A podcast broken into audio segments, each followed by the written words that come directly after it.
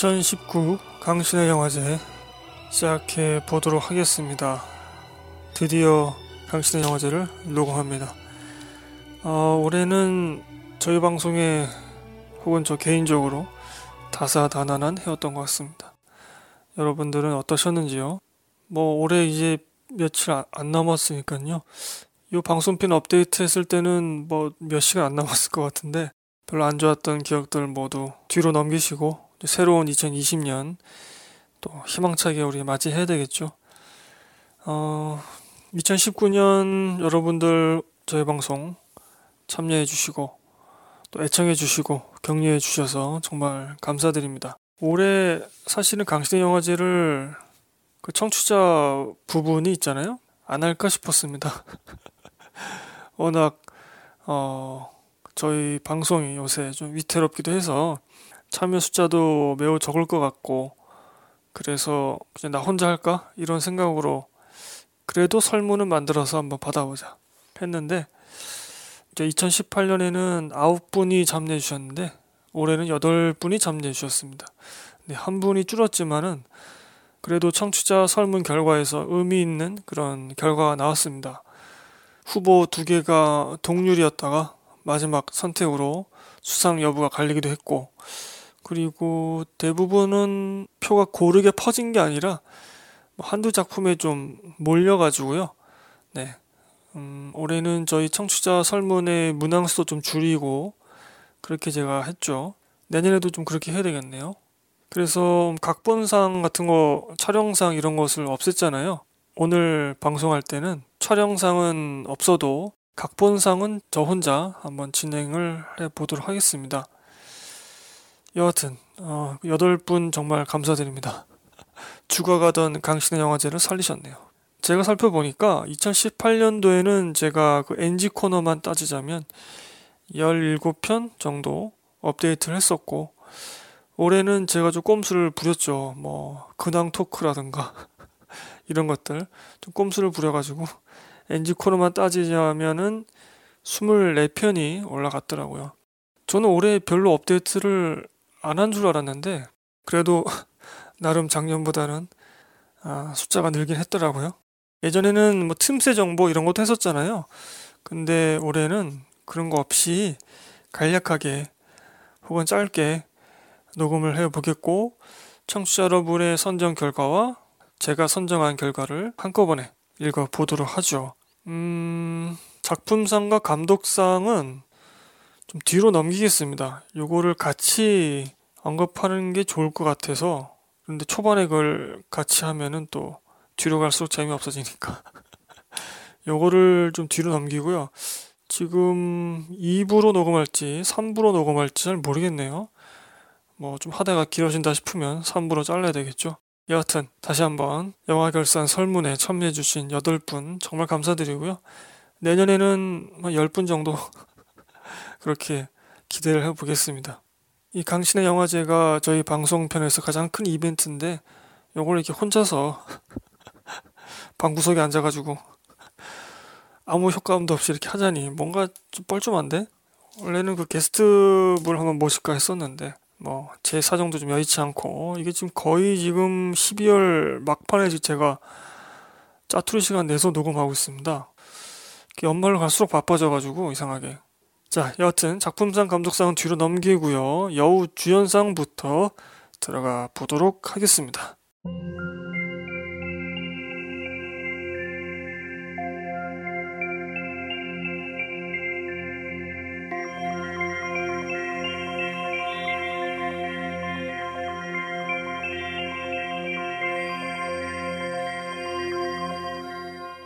자, 여우 주연상 우리 청취자분들이 해주신 거 읽어보겠습니다. 이 부분에서는 좀 표가 고르게 퍼졌네요.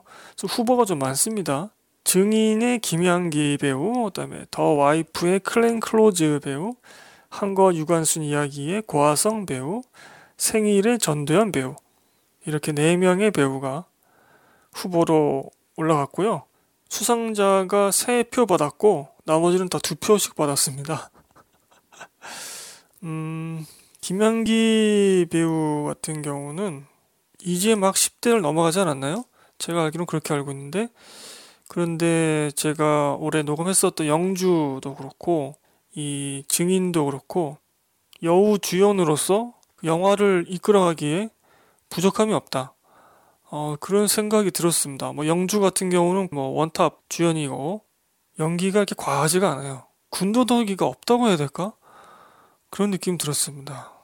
증인에서도 어, 장애인 역할을 나왔었죠. 자폐아 역할을 했는데 음, 자폐아 그 캐릭터들이 많은 영화들에서 튀었기 때문에 또 많이 활용이 됐었고 그래서 어찌 보면 좀 식상할 수 있는데 자폐아 캐릭터 연기할 때 우리가 흔히 볼 수 있는 그런 여러 가지 패턴들 있잖아요. 뭐 말투라든가 움직임이라든가 이런 것들이 좀 식상하지 않게 그렇게 연기를 했던 것 같습니다. 그래서 한국에서도 지금 상을 받았죠. 주연상을. The Wife의 글렌 클로즈 같은 경우는 스포일러라서 이게 말씀을 못 드리겠는데 남편이 노벨 문학상을 이제 받는 행사에 가면서 그 과정 중에서 벌어지는 일들을 담은 영화죠. 단순히 내조만 한 게 아니다. 자신의 욕망을 숨길 수밖에 없는 그 아픔도 감내하면서도 어, 그것을 차선의 방법으로 잘 분출하고 또 그에 대한 열매를 맺는 이야기이고 또 그런 캐릭터잖아요. 어떻게 보면은 이제 뭐 제가 좀 더 말씀드릴 수 있을까요? 올해는 페미니즘, 여성주의 관련한 그런 흐름들 본격 궤도에 올랐다고 생각을 하는데 영화계에서도 미투 운동 이런 것을 떠나서 여성 서사 혹은 여성의 심리, 여성 캐릭터, 여성 배우 어, 이런 부분을 좀 더 파고들고 선보이려고 하는 그런 노력들과 의지들이 있었죠. 이 더 와이프 같은 경우도 뭐 그 일환으로 보기에 손색이 없는 영화였습니다. 그리고 굉장히 좀 아, 능수능란한 그런 연기를 보여줬던 것 같아요. 근데 고화성 배우 한과 유관순 이야기에서 다양한 표정을 또 보여주고 다양한 감정을 보여줬죠. 이 영화 자체가 그 감옥에서 벌어지는 일을 담고 있는데 어떻게 보면 굉장히 한정된 이야기 그리고 감정 이런 것들만 나올 수도 있었는데 어, 이야기가 그렇지 않았고 또 이 고화성 배우도 단순히 거기에 매몰되는 연기를 보여주지 않았습니다. 그래서 좋았던 것 같아요. 뭐 이 영화도 여성주의, 페미니즘 그 흐름에서 볼 수 있는 거죠. 왜냐하면 여성 교도소, 여성 배우들끼리의 교감과 이런 것들, 뭐 갈등, 또 연대, 단합 이런 걸로 영화가 진행되죠. 뭐 우리 유관순 누나가 여성분이니까 그리고 생일에 전두연 배우, 뭐 전두연 배우에 대해서는 뭐 따로 뭐 말씀 안 드려도 되잖아요. 생일은 이제 세월호에 관련한 그런 영화였죠. 네, 이 네 명의 후보 중에서 어, 상당히 뜻밖의 그런 결과를 얻었습니다. 청취자 부분에서. 그러니까 이번 뭐 항상 항상 그랬지만 어, 올해도 강씨네 영화제 청취자 부분에서는 제가 예상치 못했던 그러한 결과들이 좀 나왔습니다. 자, 여우주연상 청취자 부분에서는 세 표를 받아서 네 김향기 배우 받았습니다. wow. 아 정말 글렌 클로즈, 뭐 전도연 이런 기라성 같은 배우들을 뒤로 하고 수상을 했습니다. 음, 전 영주에서 참 인상적으로 봤었고 만약에 작년에 제가 영주를 봤었다면 아마 저도 2018년 강신의 영화제에서 무슨 상이라도 하나 주지 않았을까 싶어요. 매우 기대가 되는 그런 어린 배우입니다. 음, 보통 아역 출신의 나이가 어린, 특히 여성 배우 같은 경우는 그 맡게 되는 캐릭터가 좀 한정되어 있거든요. 그러니까 10대 후반에서 20대 초반 그 사이에 뭐 로코몰로 간다던가 아니면 그냥 보조에 그치는 그런 조연이라도 보조에 그치는 그런 역할이라던가 그런데 이 김양기 배우 같은 경우는 그 신과 함께에서도 뭐 원칙 캐릭터가 그러기도 했지만 그저 보조에 그치는 건 아니었고 영주라든가 이 증인이라든가 굉장히 좀 난이도가 있는 그런 캐릭터를 맡아서 훌륭하게 소화를 했습니다. 담백하게 소화를 했고 또 그 점을 우리 청취자분들이 높게 보신 것 같습니다. 잊지 않고 어떻게 보면은 그 이름값에 좀 밀릴 수도 있었는데 뭐 전도연 뭐 글렌 클로즈 뭐 아, 그런데 그런 이름값보다는 실제 영화를 보시고 그 느낌에 따라서 선정을 하셨네요. 그 밖에 이제 기타 후보 한 표씩 받은 거죠. 이제 Mary Queen of Scotland의 시얼사 로넌도 있었고 결혼 이야기에 스칼렛 요한슨도 있었습니다. 어, 자, 저는 음, 여우 주연상 누굴 줬을까요? 저도 후보는 어, 증인의 김향기 배우가 들어가고 그다음에 항거 유관순 이야기의 고아성 배우도 들어갑니다. 그리고 The Favourite 여왕의 여자에서 올리비아 콜맨 그 여왕 역할을 맡았던 아카데미에서 상 타지 않았나요 이 배우? 네 올리비아 콜맨 그리고 미드소마의 플로렌스 퓨라는 배우 추가해서 후보로 올렸습니다. 뭐 증인의 김향기 배우는 뭐 더 이상 말씀 안 드려도 될 것 같고 항거의 고아성 배우도 이 The Favourite 여왕의 여자라는 영화 자체가 독특한 색깔을 가진 감독이 만든 거잖아요. 제가 지금 이름이 기억이 안 나네요. 그 Killing Deer 만들어 가지고 작년에 개봉했었죠. Killing Deer가. 그래서 제가 지금 작년 무슨 영화 보셨나요? 그 리뷰글을 읽고 있잖아요. 거기서 좀 깠던 영화인데 The Favourite 여왕의 여자 같은 경우는 좋았습니다. 초중반까지는 그 감독 특유의 이제 그런 것들이 나오다가 중후반 되면서 그 세 명의 여성 캐릭터들의 감정선 혹은 그 욕망들이 막 부딪히고 표출되고 막 이러거든요. 전 또 특히 이제 그런 걸 좋아하잖아요, 제가. 그때 아, 뜻밖의 감정선을 딱 잡아내는 그 연출 혹은 그런 이야기 또 그것을 연기하는 배우들 아 굉장히 좋았습니다. 결국은 이게 사랑 이야기이기도 하고 뭐 치정 이야기이기도 한데 올리비아 콜맨 같은 경우는 여왕으로서 우리가 흔히 생각하는 위풍당당한 여왕이 아니죠. 애기 같고 뭐 떼쓰고 병을 앓고 있어서 그 병을 앓고 있는 사람은 신경질이 많이 나요. 몸이 아프니까 신경질 막 내고 그냥 레이첼 와이즈한테 계속 사랑을 갈구하기도 하고 밀당하기도 하고 이런 모습을 보여줍니다. 후반에는 조금 슬픈 그런 이제 연기를 많이 하시죠. 그래서 그런 다양한 연기 색채를 한 캐릭터로 한 영화에서 보여주었다. 어, 요거 쉽지 않다고 생각합니다. 미드소마라는 영화도 이게 굉장히 독특한 감독 유전이라는 영화를 만들었던 그 감독의 차기작인데 어 사실은 플로렌스 퓨라는 그 배우 자체에게는 제가 매력을 별로 느끼지 못했어요. 솔직하게 말씀드리면 그래서 처음에도 좀 시큰둥하게 봤습니다. 그냥 뭐 연출 빨로 보자 이렇게 그냥 보았는데 이 영화가 점점 미쳐가는 영화거든요. 미친 사람들 막 나오고 아, 근데 거기에서 중심을 딱 잡아주더라고요. 이 배우가 굉장히 단단한 연기를 보여주고 또 그러면서 슬쩍 자신도 미쳐가는 그런 연기를 보여주는데 깜짝 놀랐습니다. 저는 이제 몰랐죠. 잘 몰랐는데 이미 이 배우가 외국이나 평단에서는 연기를 잘한다고 뭐 소문이 자자했던 모양이에요.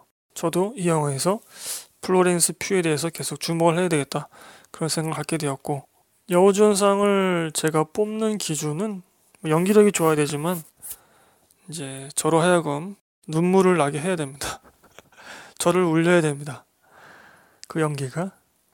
근데 너무 이 기준을 또 확고하게 세우다 보면 선정되는 사람이 아무도 없을 때도 많았죠. 작년 같은 경우도. 그래서 제가 청취자한테 혼났는데 우리는 고생해서 청취자 설문에 투표했는데 너는 왜 아무것도 선정 안 하냐.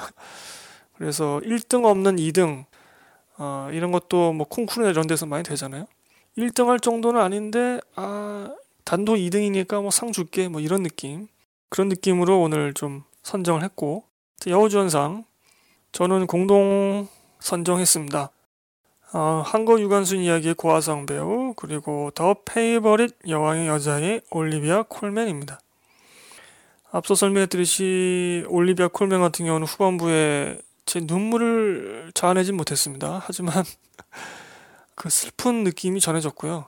왠지 좀 쓸쓸함, 고독함, 그리고 이 영화의 마지막 장면이 공허함까지, 네, 그 눈빛에 공허함이 딱 나오거든요. 사랑을 잃고 나는 쓰네. 뭐 이런 느낌? 한거 유관순 이야기의 과성 배우 같은 경우는, 어, 좀 감사한 느낌이 들었습니다. 이 영화에서 또 이 배역을 맡아서 또 이렇게 연기를 해 주어서 감사한 느낌이 들었고 올해 이 영화가 좀 많이 회자되지 않았어요. 어, 올해가 3.1운동 100주년인데 음, 하반기로 갈수록 좀 잊어버리게 된 것 같습니다. 그 점이 좀 아쉬웠고요. 어, 이 영화 기억해야 되고 이 영화에서 유관순 역을 맡은 과성 배우도 기억해야 된다. 그런 여차여차한 이유로 두 배우를 꼽았습니다. 네, 여우주연상 청취자분들은 김양기 배우, 저는 올리비아 콜맨, 고하성 배우 공동 선정했습니다.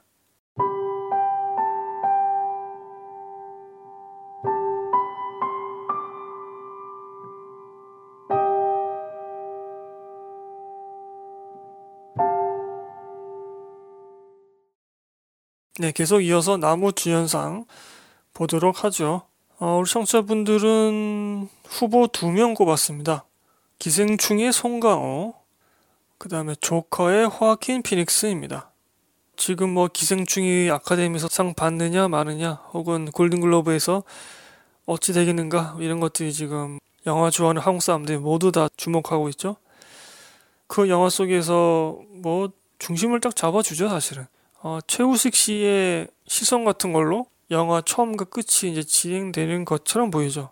그리고 이 사건을 일으키는 그 첫 단추도 최우식 씨라고 생각하는데 물론 그 친구가 과외 자리를 소개시켜 줬지만 근데 송강호 씨가 있기 때문에 여러 가지 사건이 벌어짐에도 좀 관객들이 혼란스러워하지 않고 가장 우리 일반 관객과 좀 맞닿아 있는 느낌 같기도 했어요. 송강호 식구들 중에서 냄새에 대해서 먼저 반응하는 것도 송강호 배우 아니었나요? 그다음 조커의 호아킨 피닉스 같은 경우는 뭐 제가 이제 이거 녹음하려고 어제 밤에 아, 조금씩 다시 봤는데 조커를 그 연기가 정말 다채롭다고 해야 될까? 제가 종종 말씀드리잖아요. 한 문장의 대사를 치더라도 다양한 복합적인 감정을 낼 수 있어야 된다. 근데 아, 최민식 배우가 이제 이런 얘기를 한 적이 있어요. 대사를 할 때 뭐 복합적인 감정 이거는 다 뻥이다. 아, 한 가지 감정을 정확하게 갖고 대사를 쳐라. 그런 말을 하더라고요. 근데 최민식 배우의 말이나 제가 하는 말이나 이게 서로 상충되는 게 아니라 대사 한 문장에도 단어라든가 이런 것들이 여러 개가 들어가 있잖아요. 각각의 단어에 따라서 감정이 바뀌는 거예요. 계속 계속. 내가 아버지를 싫어하고 어머니를 좋아한다 그러면 아버지와 어머니를 한 대사에서 쓸 때 아버지를 싫어하는 감정 나왔다가 어머니를 좋아하는 감정 또 나오고 이렇게 뒤바뀌는 순간적으로 그리고 그것이 결코 자의적으로 느껴지지 않는 그런 것들을 할 수 있어야 되거든요.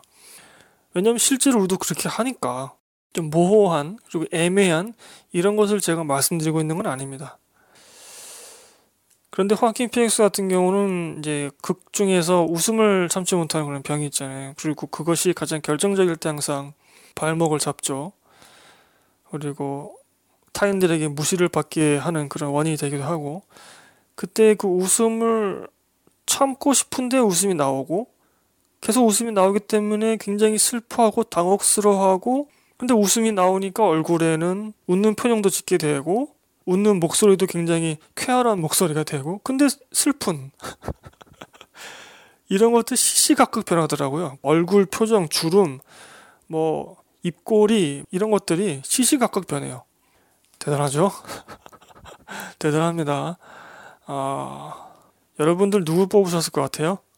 6표 받았습니다. 8명 중에서 6표. 거의 뭐 몰표나 마찬가지인데 화킨 피닉스입니다.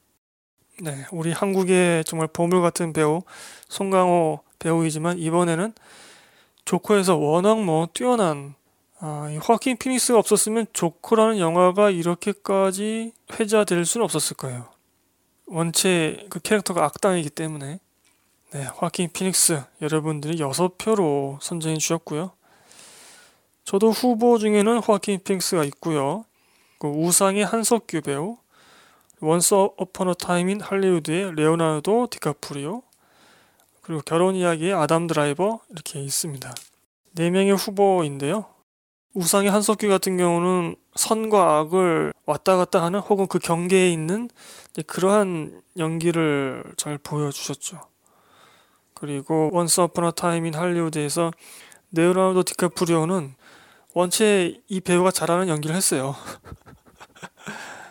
어, 그런데 왠지 이번에는 좀 더 어, 정이 가는 연기를 못했을 때의 그 괴로워하는 모습이라든가 그 친구를 대하는 그런 모습이라든가 이런 것들이 좀 정이 가는 그런 연기를 펼친 것 같습니다. 결혼 이야기 아담 드라이버는 혼신의 힘을 다하는 그런 느낌이 들었습니다. 제가 인터뷰를 보니까 좀 많이 괴로웠다고 극 중의 감정 때문에 음, 스칼렛 요한슨하고 싸우는 그 씬을 찍을 때 뭐 50번 정도 찍었다고 그거를? 뭐 사람 미치는 거죠 그러면? 자 저는 누굴 뽑았을까요? 여러분들은 호아킨 피닉스 뽑아주셨는데 어, 마찬가지로 저도 호아킨 피닉스를 꼽겠습니다. 뭐 연기력이야 뭐 엄청나고 저는 호아킨 피닉스 혹은 이 조커를 보면서 눈물까지는 안 났어요. 그러니까 1등이 없는 2등인 셈인데 그래도 올해 호아킨 피닉스를 꼽지 않으면 누굴 꼽겠는가 이런 생각이 들었습니다. 저희 방송편에서도 말씀드렸지만 그 냉장고 안으로 들어가는 들어가려는 그러한 장면이 나오는데 물론 연출도 좋았지만 일단 이 배우가 그 전 상황까지 보여준 연기가 있었기 때문에 굉장히 그 장면에서 공감이 갔고 음, 연민도 들고 그랬습니다. 자 여러분과 저 모두 화킨 피닉스 선정했고요.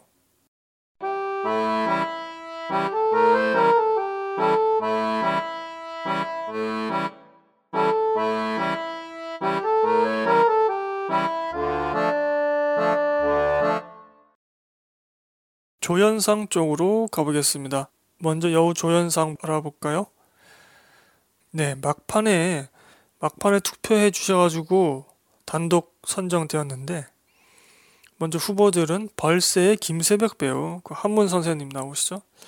기생충의 조여정 배우, 또 기생충의 이정은 배우, 우상의 천우희 배우 이렇게 나옵니다. 어, 벌새 김세벽 배우에 대해서 어, 많은 좋은 평가들이 있었습니다. 또 뭐, 어찌 보면 멋있게 나오는 걸 수도 있고요. 그 다음에 기생충의 조여정 배우. 네, 좋죠. 어떤 분이 그런 말씀 하시던데? 조여정 배우만이 자신의, 자신만의 말투를 한다던가? 왜냐면 이 기생충 같은 경우는 저는 좀 비판하는 편인데, 좀 자기적인 면이 좀 강하다고 저는 보는 편이거든요. 그 배우들의 말투 이런 것들도 제가 방송편에서 말씀드렸었나요? 그 박찬욱 감독의 영화에서도 말투들이 좀 자기적인 게 약간 있어요. 그 뉘앙스라든가 템포라든가 이런 것들이 점점 이제 그쪽으로 가고 있어요. 봉준호 감독이. 근데 조효정 배우만이 이제 거기서 약간 벗어나 있는. 어 그래서 이 배우가 대사할 때는 뭔가 이질적인 느낌이 들어요. 그 영화 속에서. 기생 중에서 이정은 배우도 뭐 원, 워낙 뭐 알토랑 같은 그런 역할을 해주셨죠. 우상의 천우희 배우는 그 조여정 배우와 마찬가지로 그 주연 쪽에 넣어야 되냐 아니면 조연 쪽에 넣어야 되냐 정말 고민을 많이 했습니다. 어, 조여정 배우 같은 경우도 지금 한국에서는 여우 주연상을 받았잖아요. 천우희 배우도 그 분량이 그렇게 어, 아주 적은 편이 아니거든요. 그렇다고 또 아예 많은 편도 아니고 그래서 조연상 쪽으로 넣었는데 어마어마한 연기를 보여줍니다. 우상에서. 조선족으로 나오게 되고 극 중에서 불법 마사지 업체 뭐 그런 것도 이제 전전하면서 한국에서 삶을 이어가려고 하고 위급한 상황들을 넘어서 한국에 왔다는 것을 알 수 있는 어, 그것이 연기로도 짐작할 수 있는 그런 모습을 보여줍니다. 후반에 이제 한석규의 장모를 협박하는 장면이 있죠. 천우희 배우의 연기 색깔을 어떻게 정의 내릴 수 있을까? 저는 천우희 배우가 굉장히 영리한 배우라고 생각을 계속 하고 있었고 그래서 아, 인터뷰를 한번 해보고 싶은데 아, 전두현 배우의 뒤를 이을 수 있는 배우가 아닌가 좀 감히 그렇게 생각을 하고 더 많은 영화들에 계속 출연을 했으면 좋겠습니다. 기생충의 이정은 배우가 4표를 받았습니다. 그럼 5표를 받은 한 표 차이로 단독 선정된 배우는 누굴까요? 여우 조연상. 기생충의 조여정 배우입니다. 와, 축하합니다. 조여정 배우가 정말 연기를 잘하거든요. 근데 조금 애로한 영화, 그런 영화들에서 좀 많이 소비가 됐었죠. 근데 그 영화 속에서도 연기를 잘했어요. 그러니까 연기를 잘하는 배우는 그 영화가 어떻든지 간에 연기를 잘합니다. 그 캐릭터가 어떻든지 간에 연기를 잘해요. 그게 표가 납니다. 어쩔 수 없이. 조여정 배우가 드디어 이제 빛을 보게 된 것 같아서 너무나 너무나 기쁩니다. 저는. 자, 조여정 배우가 청취자분들이 선정해주신 여우 조연상 이고요. 저는 조연상을 꼽을 때 기준이 뭐냐면 일단 뭐 기본적으로 연기력은 있어야 되겠고 그 극의 동기를 부여줄 수 있어야 됩니다. 그 영화를 이끌어가지는 못하더라도 그 주연으로 하여금 그 동기를 받을 수 있는 그런 역할을 해야 되는 거죠. 후보로는 엠마 스톤, The Favourite 여왕의 여자, 우상의 천우희, 그다음에 기생충의 이정은, 또 기생충의 조여정입니다. 엠마 스톤 같은 경우는 이 영화 속에서 네, 그야말로 파국을 맞게 되는 그 단초를 제공하게 되죠. 귀족이었는데 이제 몰락했다가 다시 신분 상승을 추구하면서 권력에 대한 욕망을 굉장히 막 보여주는 스포일러를 해서 더 이상 말씀 못 드리겠는데 이 영화 어, 초중반까지만 좀 견디시면 괜찮을 것 같습니다. 자, 저는 음, 공동 선정했습니다. 뭐 계속 공동 선정이네요. 네, 우상의 천우희, 기생충의 조여정입니다. 뭐 앞서 계속 설명했기 때문에 어, 덧붙일 말은 없어요. 우상이란 영화가 아, 좀 아쉽죠. 이수진 감독이 기대가 많이 됐었는데 오디오도 잘 안 들렸고 특히 천우희 씨 그 대사가 잘 안 들렸고 어, 조여정 씨 같은 경우는 지금 거의 단독 주연으로 지금 TV 드라마도 하고 있죠. 정말 어, 조여정 배우 잘 됐으면 좋겠습니다. 천우희 배우도 좀 깊이가 있는 멜로 에서도 좋은 느낌을 줄 수 있을 것 같은데 옛날에 전도연 배우도 그랬잖아요. 네. 2020년에 한번 기대해 보겠습니다. 지금 앵커라는 영화를 출격 준비 중이죠. 청취자분들은 조여정, 저는 조여정과 천우희 함께 꼽았습니다.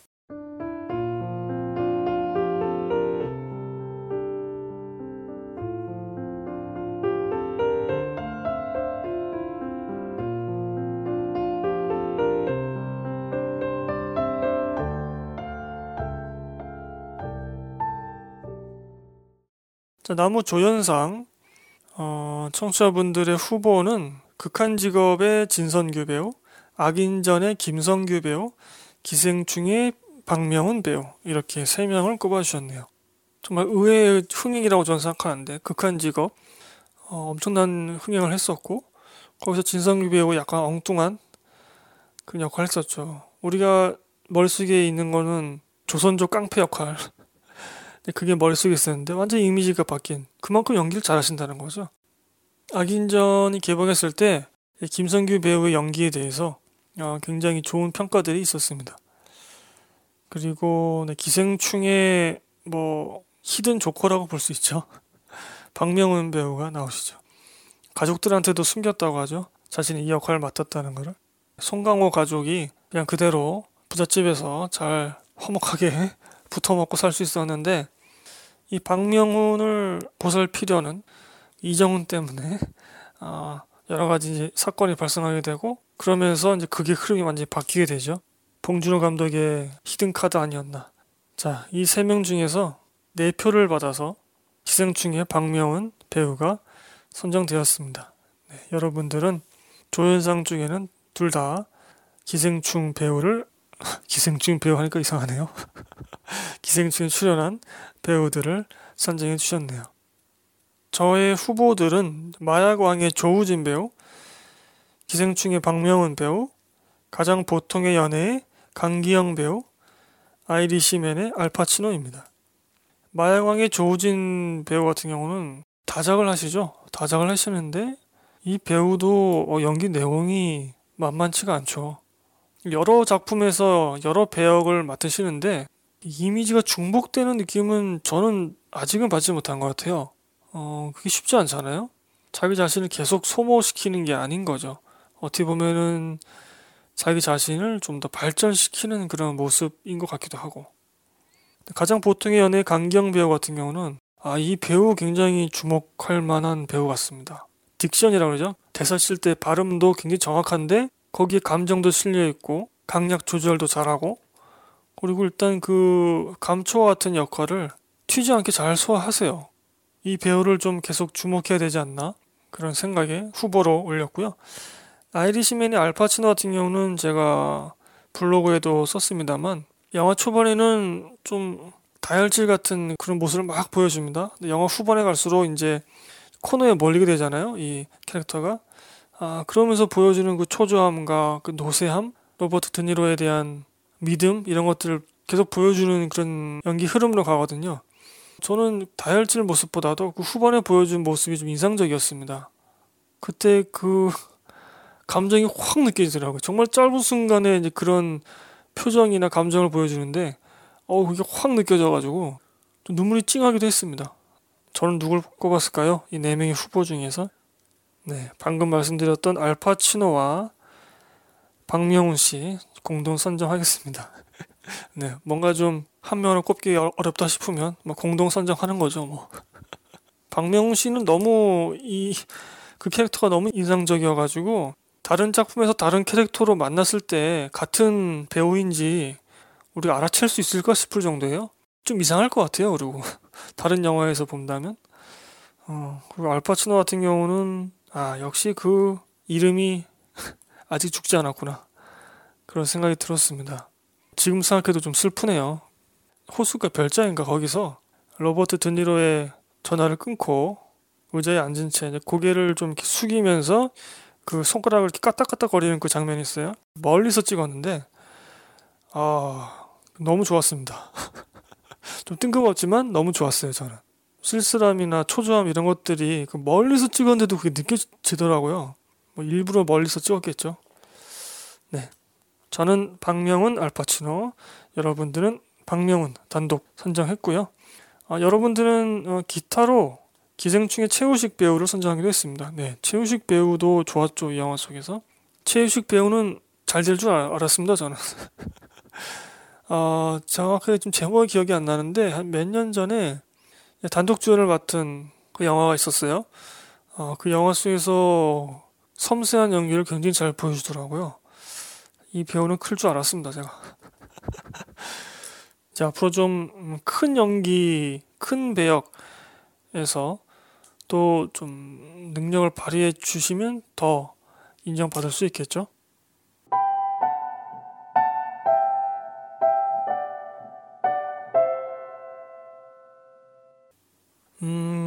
신인상 그러면 하면서 1부 마, 마무리할까요? 일단 신인 감독상으로 들어가 보도록 하죠. 어, 올해 신인 감독이 데뷔한 영화들이 굉장히 많았습니다. 그래서 청취자 설문 쪽에 제가 추려서 올리는 것도 고민이 있었는데 여러분들은 3명의 후보를 꼽아주셨습니다.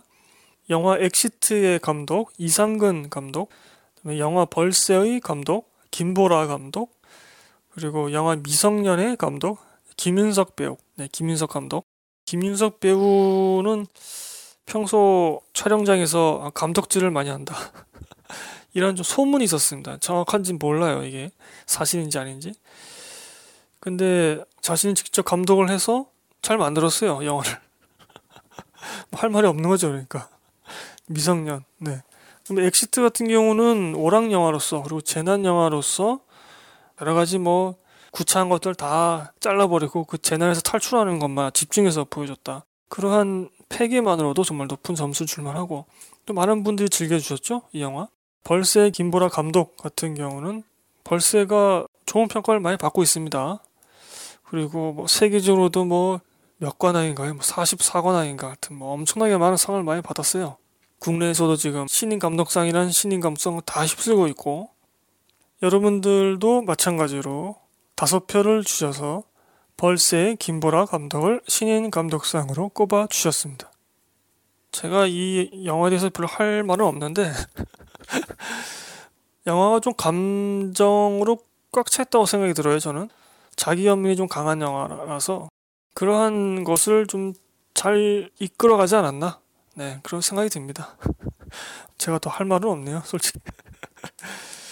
자, 저는 그러면 신인 감독으로 누굴 꼽았을까요? 제 후보는 82년생 김지영의 김도영 감독, 엑시트의 이상근 감독, 다큐멘터리 김군의 강상우 감독, 미성년의 김윤석 감독, 후보로 꼽았습니다. 82년생 김지영이라는 영화는 영화 바깥에 논란이 좀 논란이라고 해야 될까? 논쟁이라고 해야 될까? 그런 것들이 좀 있었죠. 저도 이 영화에 대해서 뭐 별다른 얘기를 못 하겠어요. 혼날까봐. 어, 제가 신인 감독 후보로 올린 까닭은 이 영화가 단순히 모르겠어요. 제가 원작을 안 봐서 잘 모르겠지만 단순히 드라마로만 그 장르가 한정된 게 아니거든요. 여자 주인공이 인격이 바뀌잖아요. 가끔 가끔씩. 그때 이제 약간 호러 혹은 스릴러 이런 느낌을 잘 살렸더라고요. 이러한 장르의 결합 이런 것들이 참 좋았습니다. 영화 후반에 여자 주인공이 이제 어머니가 그 사실을 알게 되고 이제 감정을 폭파하는 그 장면이 있잖아요.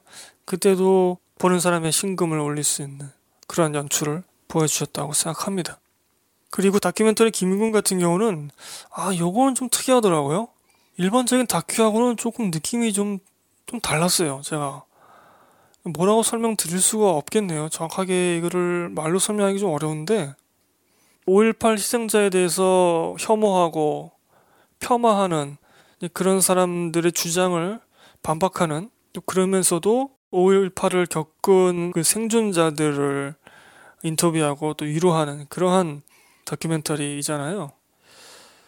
그들을 대하는 태도, 이 사건을 바라보는 태도가 아, 약간 좀 특이했습니다. 그러니까 우리 일반적인 그런 느낌은 아니었어요. 어, 또 얼마 전에 광주에서 신원을 알 수 없는 그런 유골들이 뭐 무더기로 발견되기도 했었죠. 음, 단순히 그런 아픔 이런 것에만 집중한 영화는 또 아니고 뭐 사실 규명 이것에만 집중한 영화는 또 아니고 그런 모든 것들을 좀 아우르면서도 기존 다큐하고는 좀 다른 그런 느낌을 제가 받았습니다. 좀 언급을 하고 싶었어요. 그래서 자 저의 선정은 누구일까요? 전 미성년의 김윤석 감독을 꼽겠습니다. 이 영화도 어, 여성주의, 페미니즘의 그 흐름에 부합하는 영화라고 생각이 들고요. 극 중에 나오는 주요 인물들이 거의 여성이고요.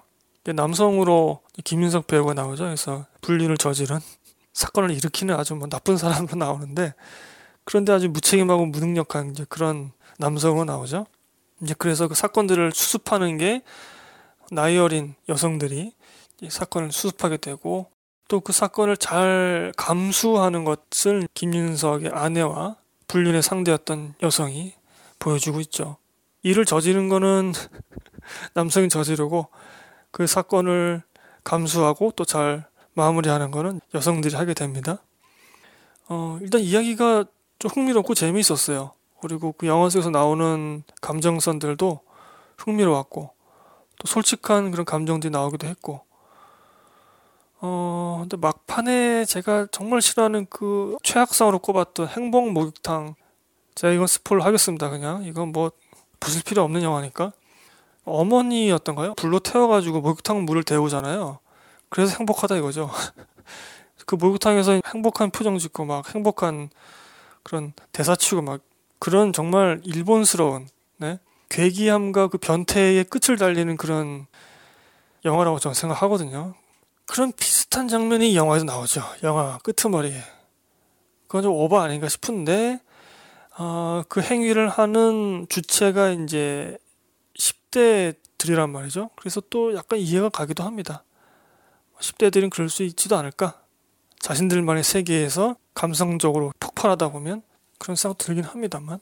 여하튼 간에, 어, 너무 감독질 하는 거 아니냐, 이런 소문, 루머가 있었는데, 그거를 뭐, 감독질 해도 되겠구나 이런 수긍을 하게 되는 데뷔작이 아니었나 미성년 김윤석 감독을 저는 꼽았습니다.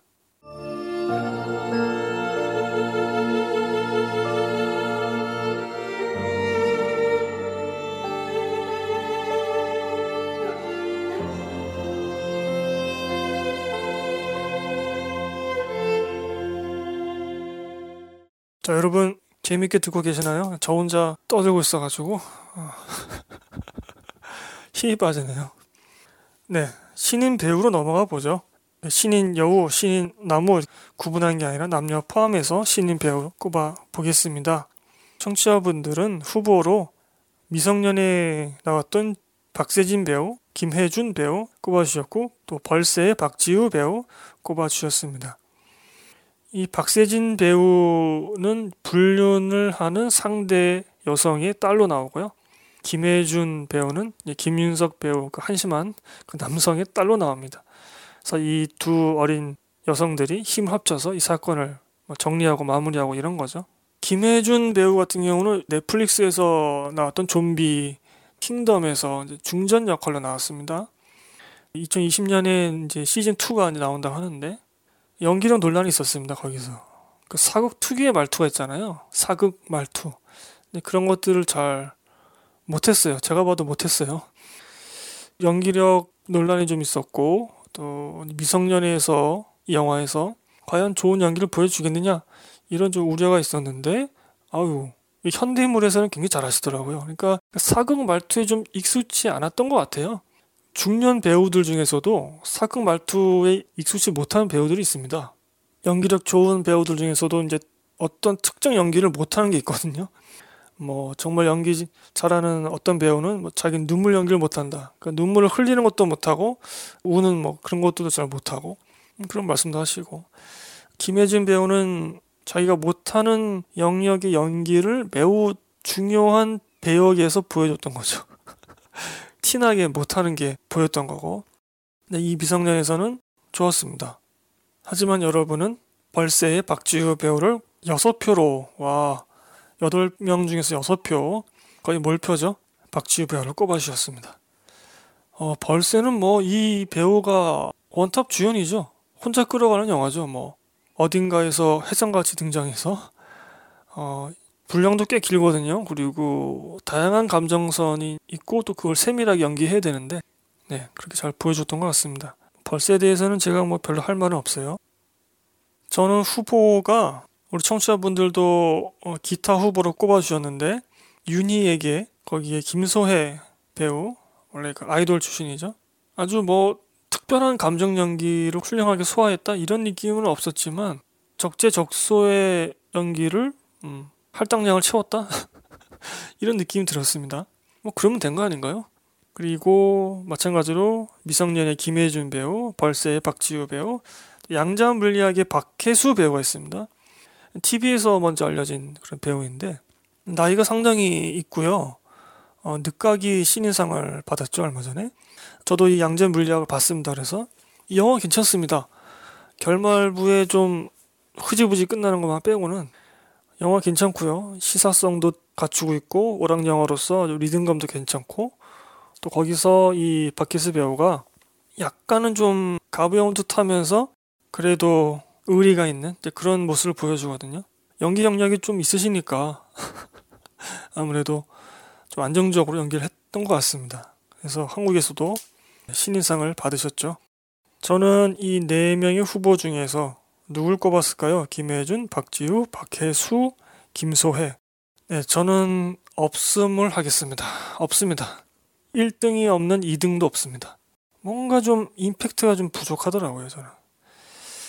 우리 청취자분들 벌새 박지우 배우 꼽아주셨는데 아, 충분히 저도 공감을 하지만 저는 꼽을 수 없었던 게 개인적으로 그 영화를 별로 안 좋아합니다. 음, 잘 모르겠어요.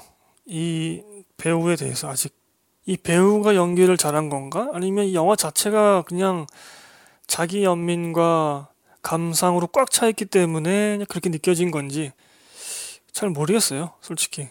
그래서 저는 패스했고요. 어, 신인 배우상도 없음으로 하겠습니다. 자, 음, 여기까지 할까요? 아, 음악상까지 할까요? 네, 음악상까지 해야 되겠네요. 자, 음악상.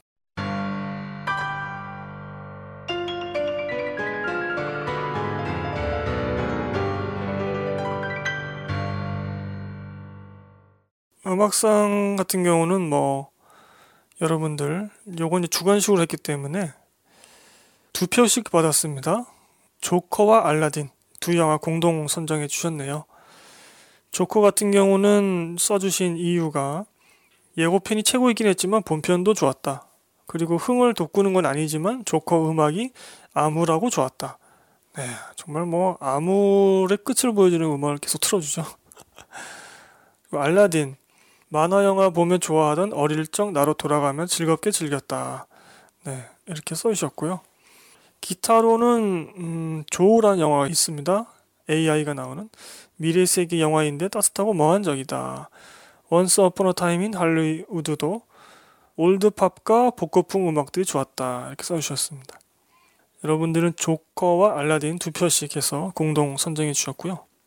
저 같은 경우는 음악상 음, 기준이 영화 흐름을 잘 살리면서도 그 음악 자체도 훌륭해야 된다라는 생각이 듭니다. 그 대부분 이제 음악상을 꼽을 때 그 음악 단독의 완성도를 보고 이제 판단하는 경우가 많이 있죠. 하지만 저는 음악이든 뭐 음향이든 그 영화의 여러 요소 중에 하나이기 때문에 영화와 잘 어우러져야 된다. 혹은 그 영화 장면을 설명해 주거나 그 감정을 고조시키거나 아니면 진정시키거나 뭐 이런 역할을 수행해야 됩니다. 영화 속에서.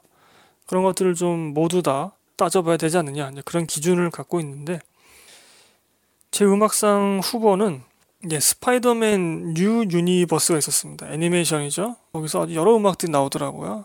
흥겨운 음악들이. 연출도 굉장히 만화적인 연출이고 그러니까 애니메이션이 보여줄 수 있는 거의 모든 걸 보여줬다고 생각해요. 화면 연출에 있어서는 그래픽 연출에 있어서 그런 것들과 매우 잘 어울렸다. 막 흥겹고 막 그렇거든요. 그리고 더 페이버릿 여왕의 여자. 이것도 음악상 후보로 꼽았습니다. 굉장히 기괴한 음악이 나옵니다. 이 감독, 이 감독님이, 예, 좀 그렇죠. 기괴한 음악이 나오는데, 좋더라고요, 그게. 미드소마도 후보로 꼽았는데, 이 영화도 뭐 만만치 않죠. 기괴한 걸로 따지자면. 미드소마 음악 좋습니다, 여러분. 한번 유튜브에서 들어보십시오. 계속 듣고 있으면 좀 정신이 이상해질 것 같은 음악도 있는데, 예상외로 좀 멀쩡한 음악도 있습니다. 그리고 마지막 후보로 조커를 꼽았습니다. 아, 조커에서 그 현악기가 뭐 진짜 와 가슴을 활로 켜놓은 듯한 사람의 가슴을 켜놓은 듯한 그런 진동 이런 걸 주죠. 그리고 이 주인공의 현 상태 이런 것들을 잘 표현해 준 것 같습니다. 음악으로. 자, 저는 음악상 선정 공동으로 했는데요. 여러분과 마찬가지로 조커 그리고 미드소마 둘을 꼽겠습니다. 조커 같은 경우는 단독으로 그냥 감상해도 어, 굉장히 좋고요. 내가 너무 우울하다. 이 우울함을 우울한 음악으로 달래보겠다. 이런 마음이 있으신 분들은 조커 음악 들으시면 됩니다. 그리고 앞서 말씀드렸던 미드소마 같은 경우는 미쳐가는 영화인데 예상외로 멀쩡한 그런 음악도 있고 나의 미침을 더 미쳐가게 하는 그런 음악도 있습니다. 조커나 미드소마나 모두 ending scene 혹은 ending credit 올라갈 때 팝송을 집어넣었어요. 그게 상당히 좋더라고요, 저는. 어, 조커 같은 경우는 That's Life라는 곡인데 이게 로버트 드니로가 나오는 그 TV쇼의 ending곡입니다. 그것을 이 영화 자체의 ending곡으로 쓴 거죠. 하나의 쇼였던 거죠. 이 세상 자체가. 어떻게 보면 이 영화 자체도 조커의 쇼일 수도 있는 거고 이제 그런 해석들이 많이 있잖아요. 조커에 대해서는 네 여기서 더 설명 안 드리겠습니다. 저희 방송편을 참고해 주시고요. 조커는 이제 뭐 해방됐죠. 쇼가 끝났기 때문에 쇼라는 게 뭔가를 이렇게 잘 보여줘야 되잖아요. 상대방을 웃게 해야 되고 어 쇼라는 게 어떤 목적을 위해서 만들어진 거잖아요. 그게 끝난 거죠. 거기에 충실할 필요가 없는 겁니다. 조커는 이제. 그냥 내 맘대로 사는 거예요 그냥. 그래서 총으로 쏘잖아요. 쇼인데도. 미드소마 같은 경우도 사랑 사랑 노래가 나와요. 가사 한번 보시면 알 텐데 가사가 처음에는 굉장히 좀 암울한 얘기가 나오다가 결국은 이제 사랑 노래로 귀결되거든요. 여자 주인공의 심정을 대변하는 거죠 어, 여자 주인공한테는 복수 이야기일 수도 있거든요 네 여기까지 하겠습니다 1부 여기서 마치겠습니다. 음, 2부에서는 이제 본격적으로 작품상, 감독상, 뭐 각본상, 특별상, 최악상, 비주얼상 등등을 하겠고, 그 다음에 여러분들이 써주신 여러분들 소원 2부에서 다뤄보도록 하겠습니다. 여러분, 2부도 청취해 주시기를 바라겠습니다. 2019년 강신의 영화제 1부 마치겠습니다. That's life. That's life. That's what all the people say. You're riding high in April, shot down in May. But I know I'm gonna change that tune. When I'm back on top, back on top in June. I said that's life. That's life. And as funny as it may seem, some people get their kicks stomping on a dream. But I don't let it, let it get me down. Cause this fine old world, it keeps spinning around. I've been a puppet, a pauper, a pirate, a poet, a pawn and a king. I've been up and down and over and out. And I know one thing. Each time I find myself flat on my face, I pick myself up and get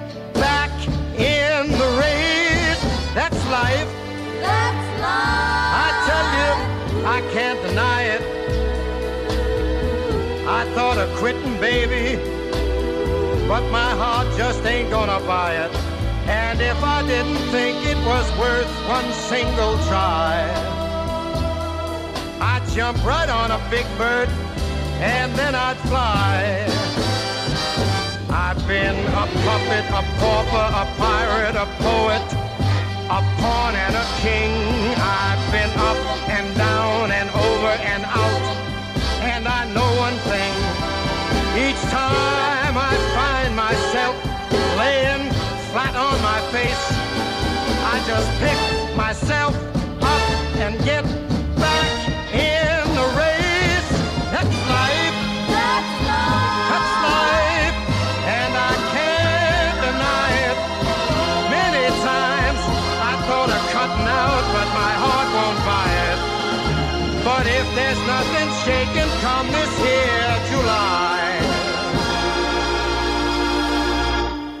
gonna roll myself up in a big ball. And